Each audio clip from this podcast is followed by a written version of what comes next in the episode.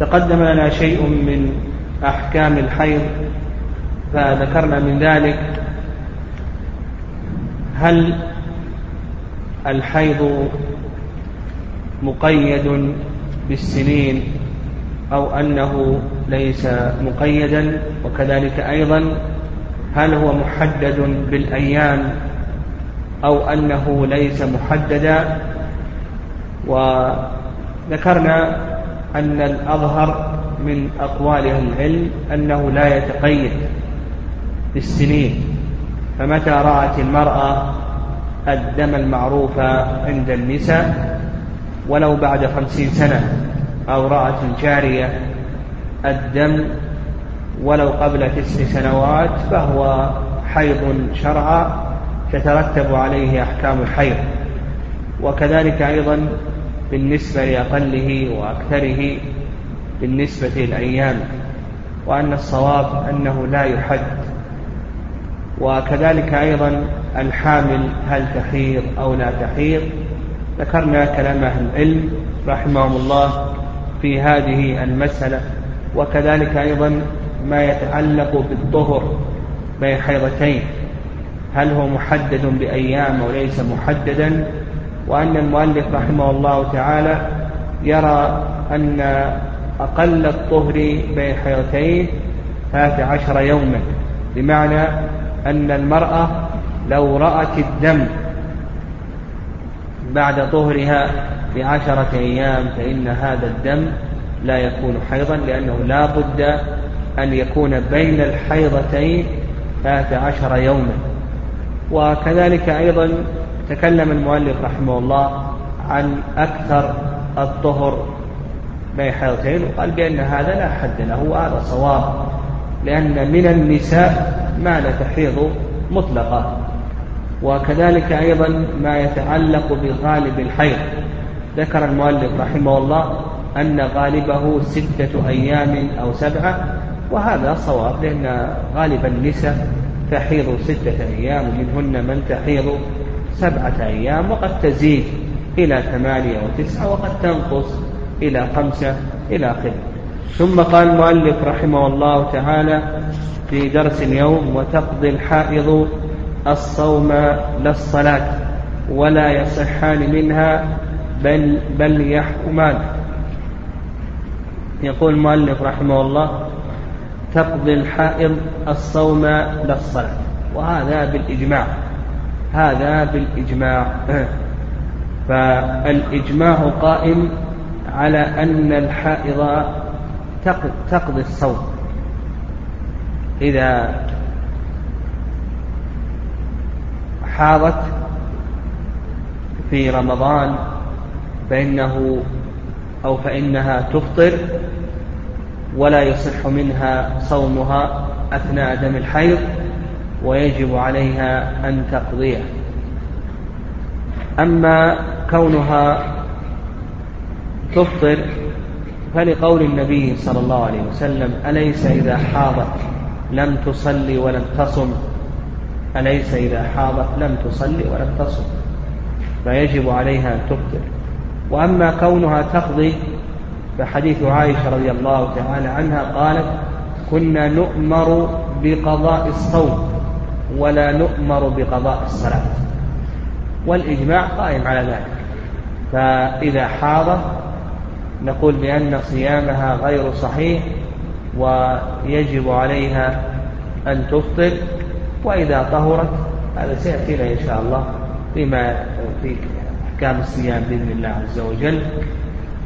المهم نأخذ من من هذه الجملة التي ذكرها المؤلف رحمه الله أنها إذا حاضت فإن صيامها غير صحيح ولا يصح منها بالإجماع ويجب عليها أن تفطر وذكرنا ذلك ويجب عليها أن تقضي بالإجماع وذكرنا دليل ذلك. هذا بالنسبة للصيام. أما بالنسبة للصلاة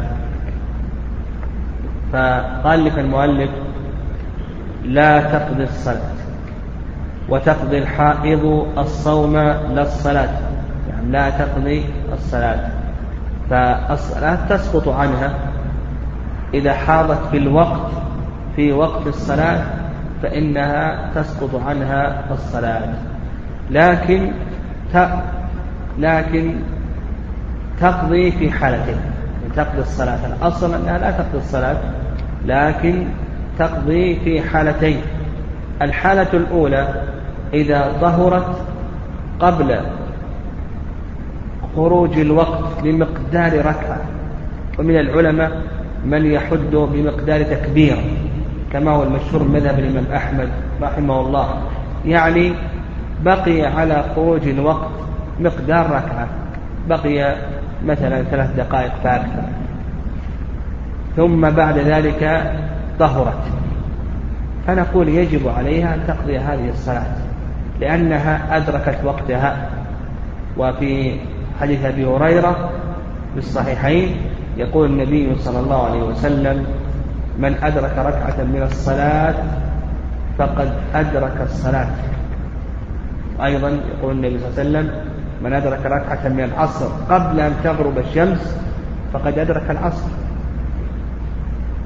الموضع الثاني إذا دخل عليها الوقت وهي طاهرة ثم حاضت ثم حاضت فهذا موضع خلاف بين العلم رحمه الله. هل يجب عليها أن تقضي الصلاة أو لا يجب؟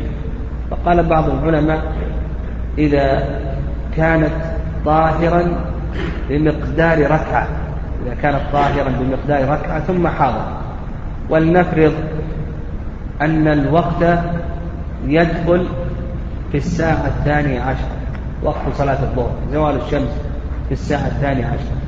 بعد أن مضى قدر بعد بعد أن مضى قدر ركعة حاضر. يعني بعد أن مضى دقيقتان بعد أن مضى دقيقتان أو ثلاث حاضت هذه المرأة. فيجب عليها أن تقضي هذه الصلاة لأنها أدركت وقتها. والنبي صلى الله عليه وسلم كما سلك بحيث أبي هريرة يقول من أدرك ركعة من الصلاة فقد أدرك الصلاة. والمشهور من المذهب أنها إذا حاضت بعد مضي قدر تكبير يعني بعد مضي لحظات من دخول الوقت. ثم جاءها دم الحيض يجب عليها أن تقضي هذه الصلاة. والرأي الثاني أنه لا يجب عليها أن تقضي يعني لأن النساء في عهد النبي صلى الله عليه وسلم كن يحضن في الوقت ومع ذلك لم يرد أن النبي صلى الله عليه وسلم كان يأمرهن بقضاء الصلاة. وهذا اختاره شيخ الإسلام تيمية رحمه الله. والأحوط في هذه المسألة أنها إن أدركت ركعة من الصلاة فإنها تقضي هذه الصلاة. هذا أحوط. فنقول إذا حاضت المرأة بعد دخول الوقت بقدر ركعة فأكثر فإنها تقضي هذه الصلاة.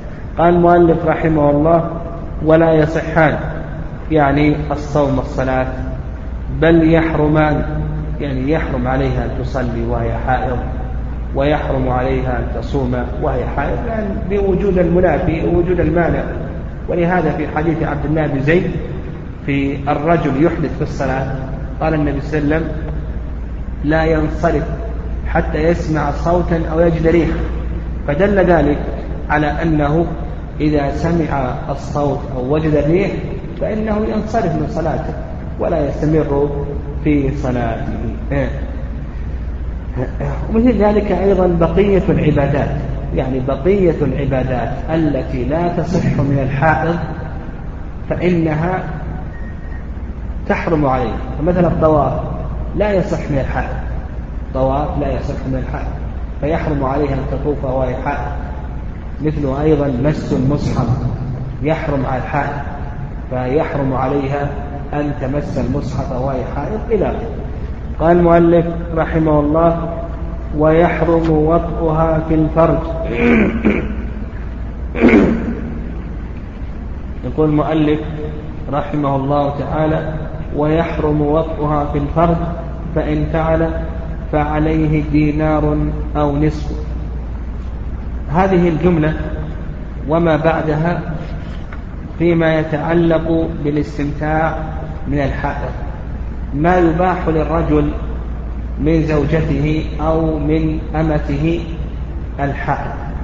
فيقول ما يباح هذا ينقسم إلى ثلاثة أقسام. نقول بأنه ينقسم إلى ثلاثة أقسام. القسم الأول الوطء في الفرج. الجماع في الفرج فنقول بأن هذا محرم ولا يجوز. بقول الله عز وجل ويسألونك عن المحيض قل هو أذى فاعتزلوا النساء في المحيض. قال فاعتزلوا النساء في المحيض. حيث أنس في صحيح مسلم أن النبي صلى الله عليه وسلم قال اصنعوا كل شيء إلا النكاح. اصنعوا كل شيء إلا النكاح. واستثنى العلماء رحمه الله من ذلك من به شبق. يعني من به شبق. والشبق هو شدة الشهوة. نعم شدة الشهوة. فقالوا من به شبق؟ يجوز له أن يطأ زوجته الحائض. يعني يجوز أن يطأ زوجته الحائض بشرط يعني بشروط. آه، الشرط الأول يقولون من به شبق يجوز له أن يطأ زوجته الحائض بشروط.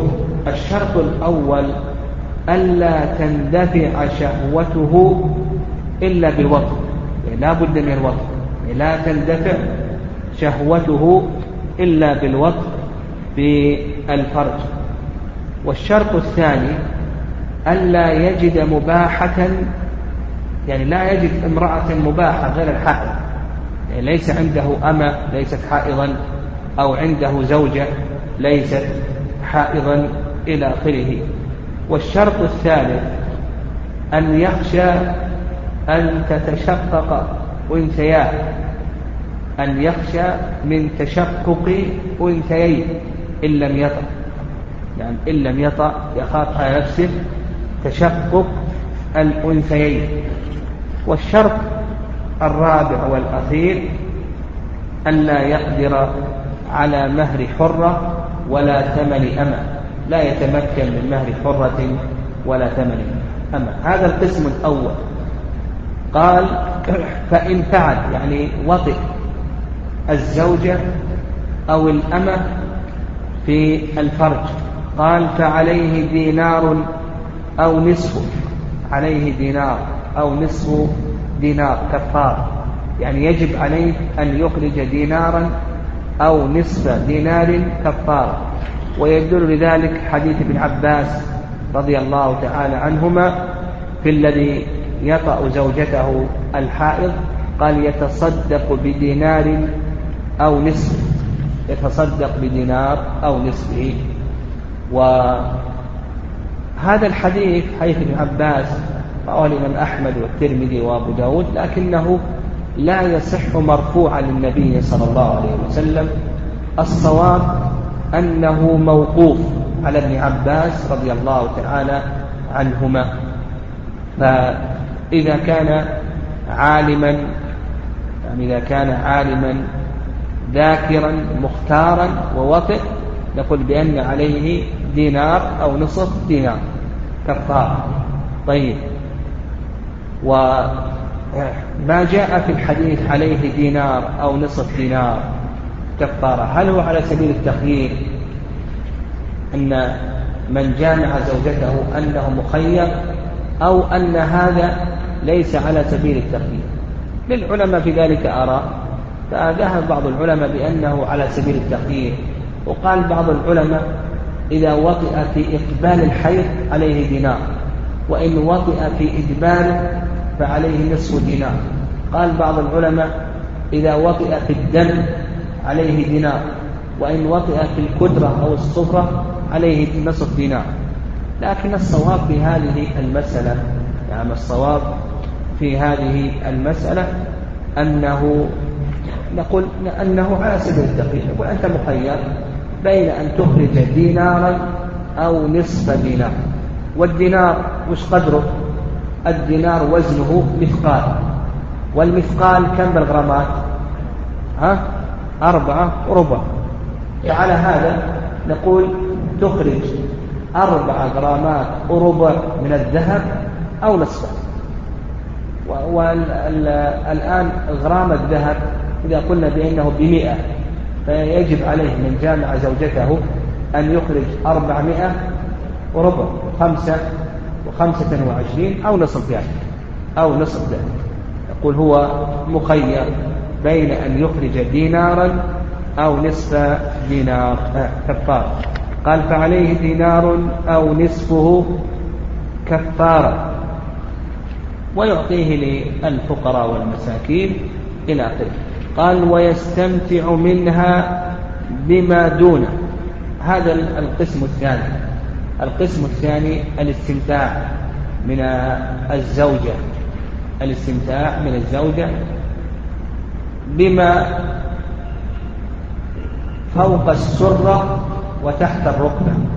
الاستمتاع من الزوجة والأمة الحائض بما فوق السرة وتحت الركبة. هذا جائز بالإجماع. لأن هذا جائز بالإجماع. ويدل لذلك حيث أنس رضي الله تعالى عنه أن النبي صلى الله عليه وسلم قال اصنعوا كل شيء إلا النكاح. قال اصنعوا كل شيء إلا النكاح. طيب القسم الثالث الاستمتاع فيما بين السرة والركبة. الاستمتاع فيما بين السرة والركبة فهذا أيضا حديث أنس يدل على أنه جائز لأن النبي صلى الله عليه وسلم قال اسمعوا كل شيء إلا النكاح. فحتى ولو استمتع ما بين السرة والركبة نقول بأن هذا جائز لكن السنة أن يستر مكان الحيض. لحديث عائشة رضي الله تعالى عنها قالت كان النبي صلى الله عليه وسلم يأمرني فأتزر فيباشرني وأنا حائض. قال ويستمتع منها بما دونه. قال وإن انقطع الدم ولم تغتسل لم يبح غير الصيام والطلاق. يعني المرأة إذا انقطع منها دم الحيض ولم تغتسل وش الذي يباح وش الذي لم الذي لا يباح فقال لك إذا انقطع عنها دم الحيض أو النفس طهرت من دم النفاس وحتى الآن لم تغتسل. قال لك ما لا يباح من من الأشياء التي تحرم عليها كما سيأتي إن شاء الله. لا يباح من الأشياء التي تحرم عليها إلا شيئان. الشيء الأول الصيام والشيء الثاني الطلاق. فمثلا الآن انقطع عنها دم, دم الحيض ما اغتسل هل يجوز لزوجها أن يجامعها؟ أو لا يجوز؟ ها؟ نقول لا يجوز لأن المؤلف قال لك ما يباح إلا شيئان الصيام والطلاق. طيب هل تصلي؟ نقول لا تصلي. هل تحتكف نقول لا تحتكف هل تطوف؟ نقول لا تطوف. هل تمس المصحف؟ نقول لا تمس المصحف إلى آخره لكن بقي شيئان يباحان. الشيء الأول الصيام. فنقول تصوم حتى وإن لم تغتسل إلا بعد طلوع الفجر. فلو طهرت من حيضتها قبل طلوع الفجر. طهرت من الحيض قبل طلوع الفجر. فيصح أن تصوم. يعني يصح أن تصوم وأن تنوي الصيام ثم ذلك تغتسل. ولو اغتسلت بعد طلوع الفجر. هذا الشيء الأول. الشيء الثاني الطلاق. فيجوز لزوجها أن يطلقها. يجوز لزوجها أن يطلقها لقول النبي صلى الله عليه وسلم في حديث ابن عمر فليطلقها طاهرا أو حاملا. وهي الآن طاهر. الآن هي طاهر. فيجوز لزوجها أن يطلقها في هذه الحال قال رحمه الله تعالى والمبتدأ.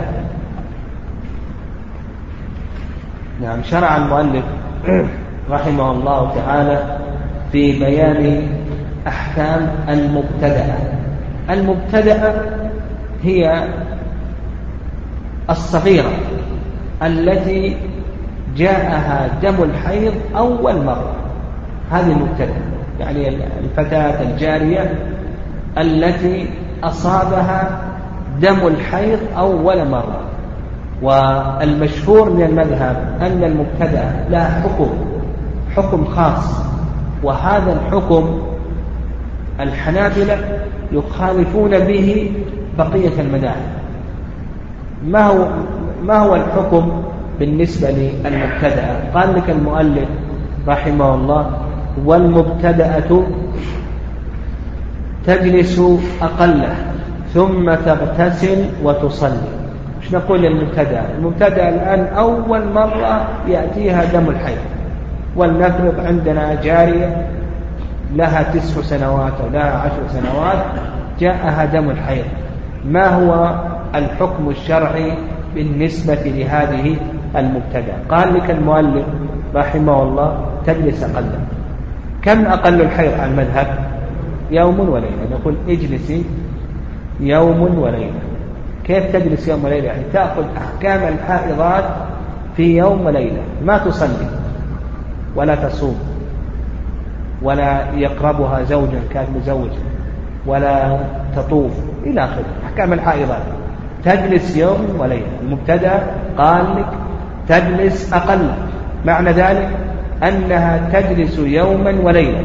طيب بعد ذلك تأخذ أحكام الحائضات في يوم وليلة. قال لك قال ثم تغتسل. بعد أن يمضي عليها يوم وليلة نقول ماذا؟ اغتسل. اغتسلت. وش تفعل؟ قال لك وتصلي.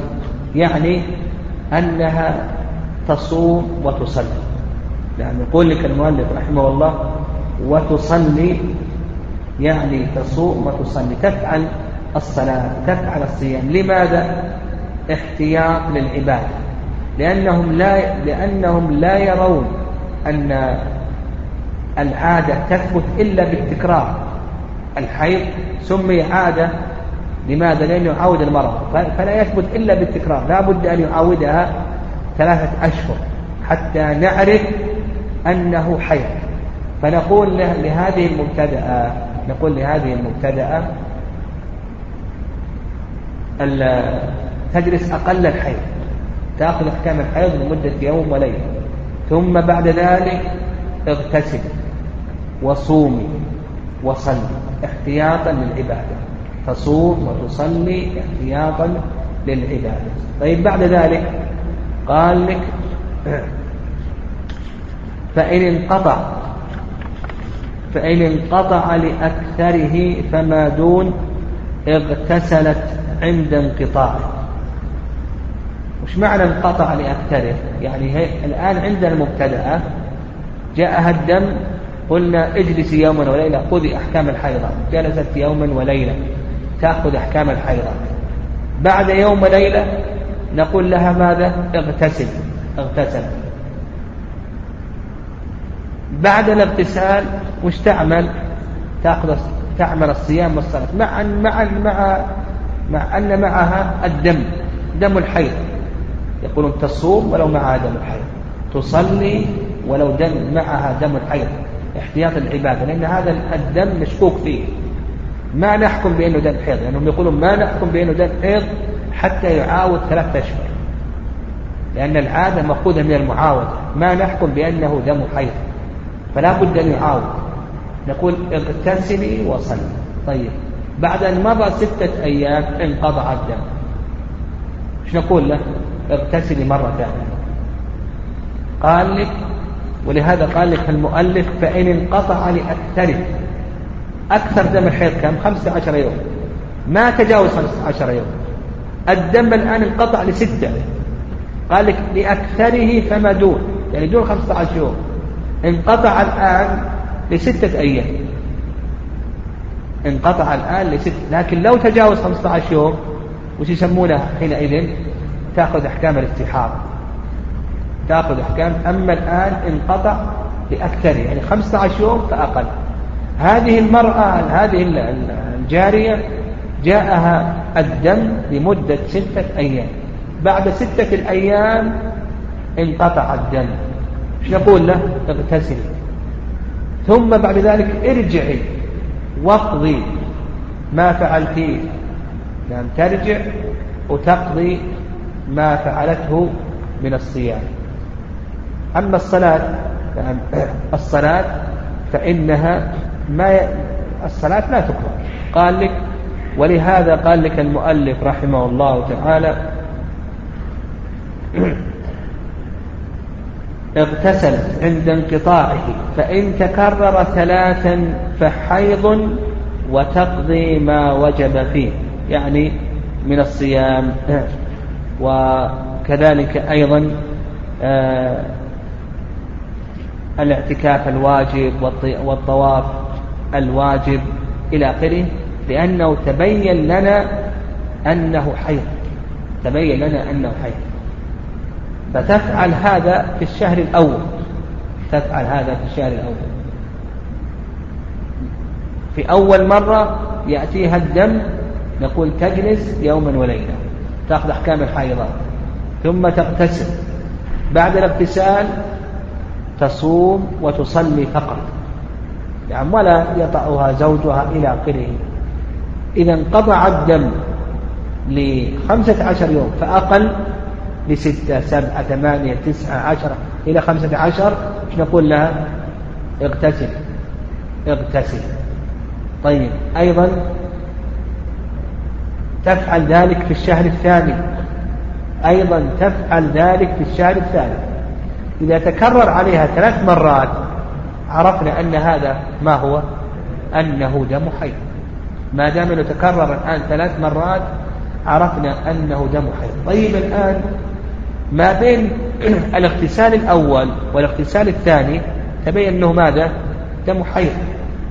ما بين الاغتسال الأول والاغتسال الثاني تبين أنه دم حيض. ترجع وتقضي العبادات التي فعلتها بين الاغتسالين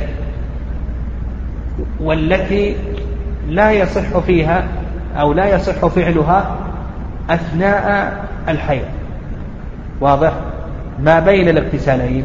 الاغتسال الأول والاغتسال الثاني لأن في كل مرة من هذه المرات الثلاث نأمرها أن تغتسل بعد يوم وليلة ثم نأمرها أن تغتسل في آخر الحيض ونأمرها أيضا أن تصوم وأن تصلي. فهنا الآن الصيام تبين لنا أن ما بين الاغتسال الأول والاغتسال الثاني أن هذا الدم له حيض. فالصلاة هل تقضى في أثناء الحيض أو لا تقضى؟ ها؟ نقول بأنها لا تقضى. الصلاة نقول بأنها لا تقضى. طيب. الصيام في أثناء الحيض يقضى أو لا يقضى؟ ها؟ يقضى. الصيام يقضى. فإذا صامت ما بين الاغتسال الأول والاغتسال الثاني نقول تبين أن هذا الدم الذي صمت به أنه دم حيض فلا يصح صيامك ويجب عليك أن تقضيه. كذلك أيضا لو طافت. يعني كذلك أيضا مثلا لو طافت مثلا في الاغتسالين ما بين الاغتسالين. هل هذا الطواف صحيح أو ليس صحيحا؟ أه؟ نقول بأنه ليس صحيحا فإذا كان الطواف واجبا فإنه يجب عليها أن تقضيه. كذلك أيضا آه لو اعتكفت. اعتكافا واجبا كاعتكاف النذر. بين الاغتسالين تبين أن الاعتكاف هذا غير صحيح لأن الاعتكاف لا يصح من الحائض. الاعتكاف لا يصح من الحائض الحائض ممنوعة من المكت في المسجد. يعني هكذا هذا تقرير المذهب هذا تقرير المذهب والصواب في هذه المسألة. يعني ما عليه أكثر أهل العلم أن المبتدأ أن المبتدأ كغيرها. يعني إذا رأت الدم فإن كان الدم الذي يصيب النساء نقول بأنه حيض تجلس. إذا رأت الدم تأخذ أحكام الحائضات. وإذا طهرت من دمها تأخذ أحكام الطاهرات وأما ضرب المدة أقل الحيض حتى آه، تأخذ أحكام الحيضات ثم تغتسل ثم بقية المدة ما تأخذ أحكام الحيضات فهذا هذا كله في نظر. كيف نوجب عليها العبادة مرتين إلى آخره؟ تصوم ثم نقول اقضي الصيام إلى آخره. هذا كله فيه نظر. فالصواب في ذلك أن المبتدأ الجاري أول ما يصيبها الدم نقول إذا رأت الدم المعروف عند النساء تأخذ أحكام الحائضات وتجلس حتى ينقطع حتى تطهر منه.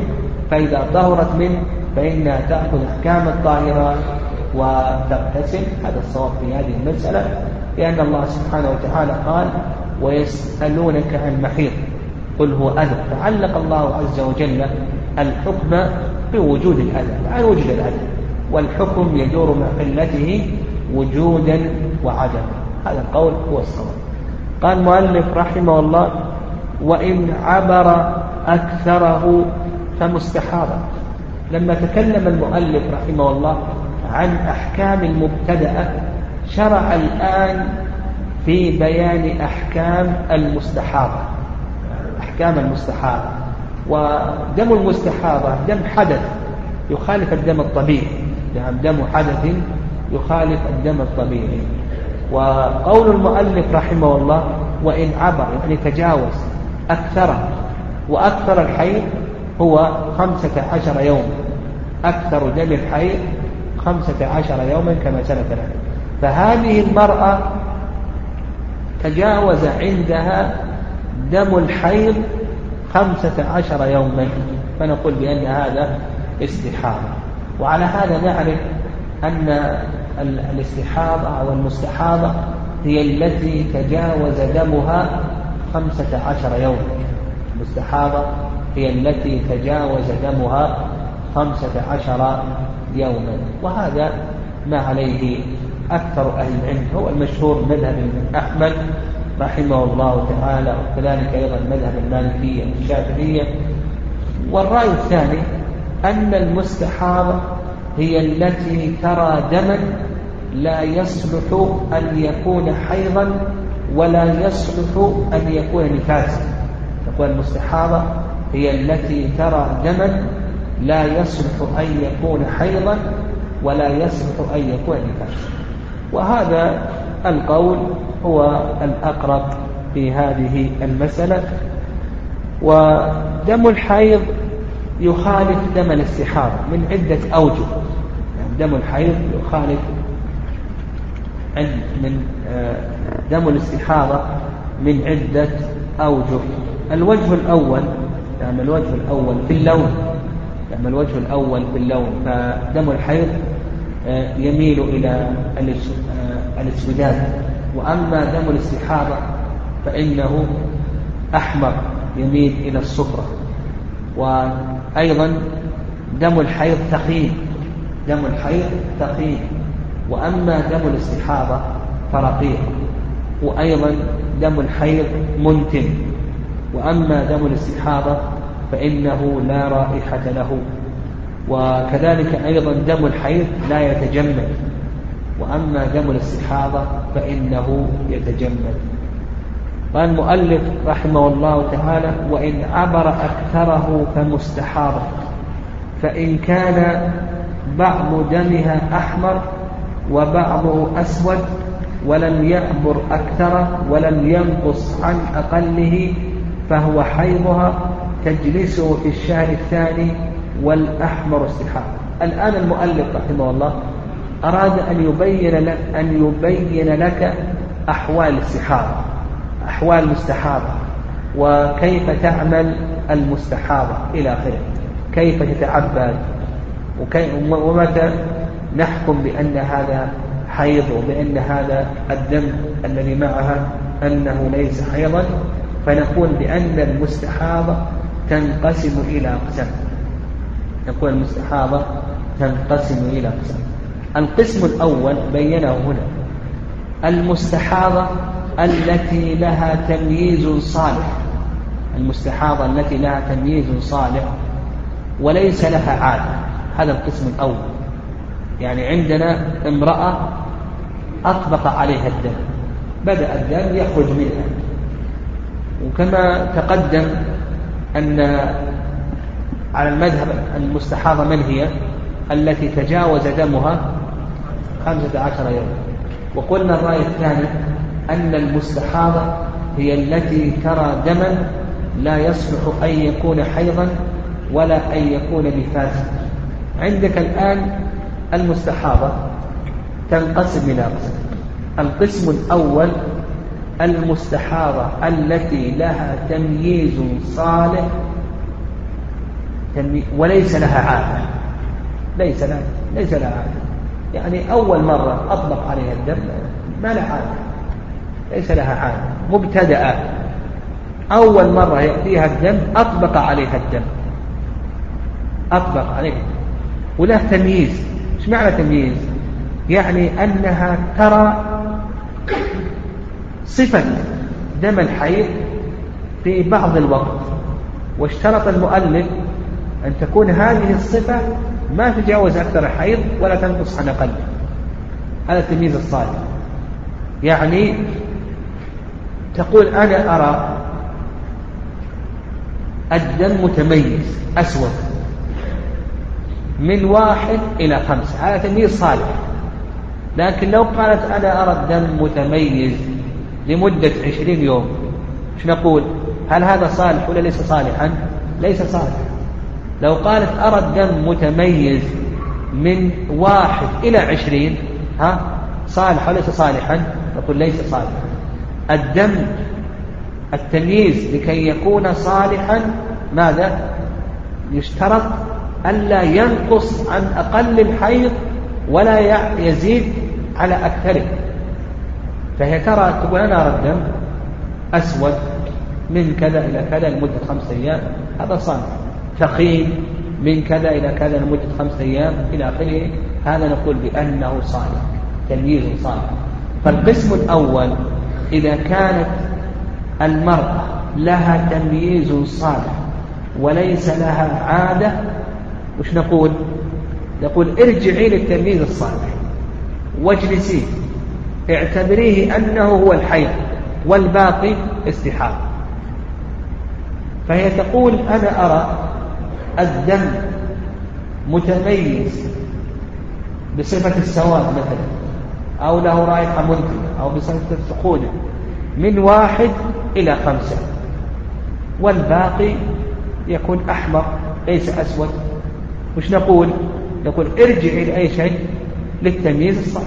واجعليه هو ماذا؟ اجعليه ماذا؟ العادة. اجعليه هو الحي. وتأخذين أحكام الحي. لا تصلين لا تصومين لا تطوفين لا تمسين القرآن لا يقربك زوجك بعد ذلك بعد هذه التمييز هذا تغتسل وتأخذ أحكام ماذا؟ المستحضات تأخذ أحكام المستحضات تصوم تصلي يطأها زوجها كما سيأتينا إن شاء الله. هذا القسم الأول. القسم الأول أن يكون لها تمييز صالح. وبينا كيفية التمييز الصالح. وليس لها عادة. فنقول ارجعي للتمييز الصالح واجلسي واعتبريه هو العادة ثم بعد ذلك الباقي استحاضة. ولهذا قال لك والأحمر استحاضة تأخذين فيه أحكام المستحضات كما سيأتي إن شاء الله. قال وإن لم يكن دمها متميزا قعدت غالب الحيض من كل شهر. هذا القسم الثاني من أقسام المستحاضة. القسم الثاني من أقسام المستحاضة. امرأة ليس لها تمييز وليس لها عادة. ليس لها تمييز وليس لها عادة. يعني أول مرة يأتيها الدم. جاءها الدم الآن أطبق عليها الدم. نعم أطبق عليها الدم. هذه الجارية أطبق عليها الدم. استمر معها عشرين يوم خمسة وعشرين يوم إلى آخره.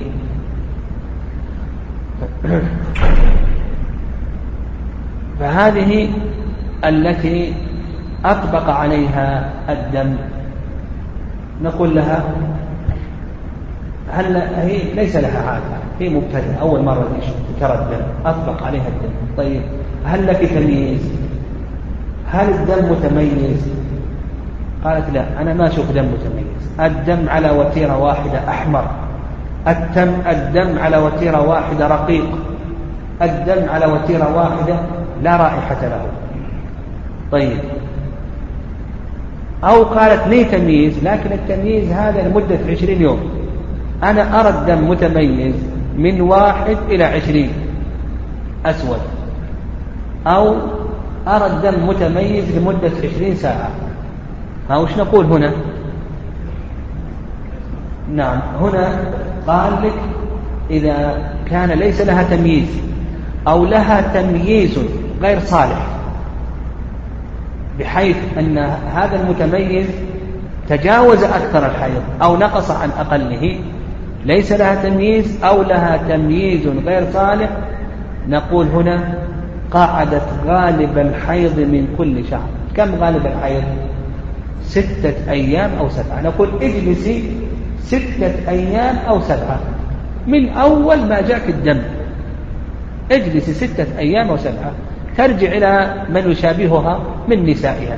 من يشابهها من نسائها في الخلقة كم تحيض نساؤها؟ تحيض ستة أيام. نقول اجلسي ستة أيام أو سبعة أيام. اجلسي تأخذين أحكام الحائضات ثم بعد ذلك بعد هذه الستة ها تغتسل ثم تأخذ أحكام المستحاضة طيب القسم الثاني نعيد القسم الثاني. القسم الثاني ليس لها عادة وليس لها تمييز أو لها تمييز غير صالح. أو لها تمييز غير صالح. فنقول يقول لك المؤلف رحمه الله تجلس غالب الحيض من كل شهر. تجلس غالب الحيض من كل شهر. فنقول لهذه ال ال التي استمر معها الدم وليس لها تمييز نقول اجلسي ستة أيام أو سبعة. يعني ستة أيام أو سبعة. طيب تجلس متى؟ من ستة أيام وسبعة نقول اجلسي من أول ما جاك الدم. متى جاك الدم؟ قالت والله جانا الدم بعشرة. نقول اجلسي من عشرة. ستة أيام وسبعة من خمسة عشر. نقول اجلسي من خمسة عشر. قالت والله أني ما أدري متى جاء الدم. نقول اجلسي من أول الشهر. ستة أيام أو سبعة.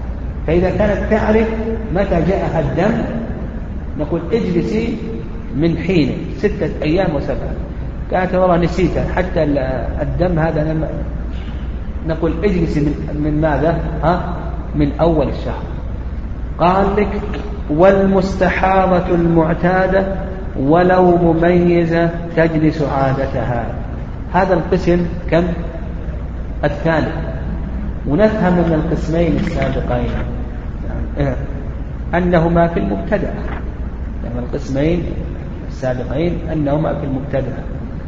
يعني هذه مميزة وليس لها عادة وهذه ليس لها عادة ولا تمييز.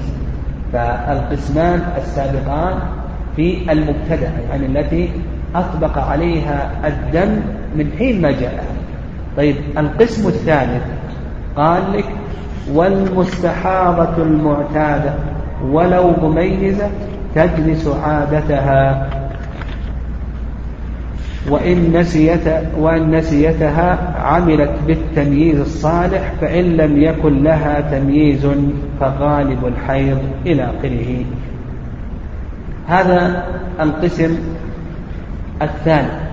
نعم القسم الثاني.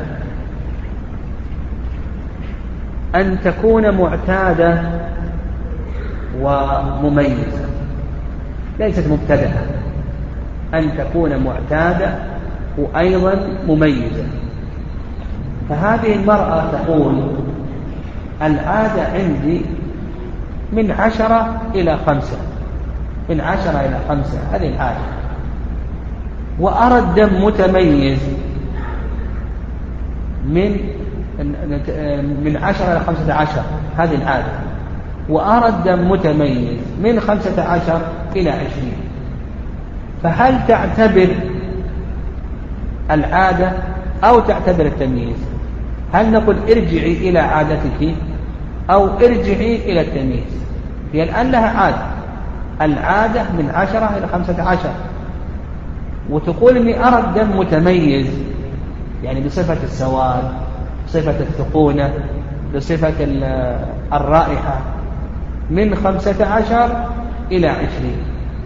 فهل ترجع إلى العادة أو ترجع إلى التمييز المؤلف رحمه الله ماذا يقول؟ يقول المؤلف رحمه الله تعالى بأنها ترجع إلى عادتها. ترجع إلى عادتها. تترك التمييز.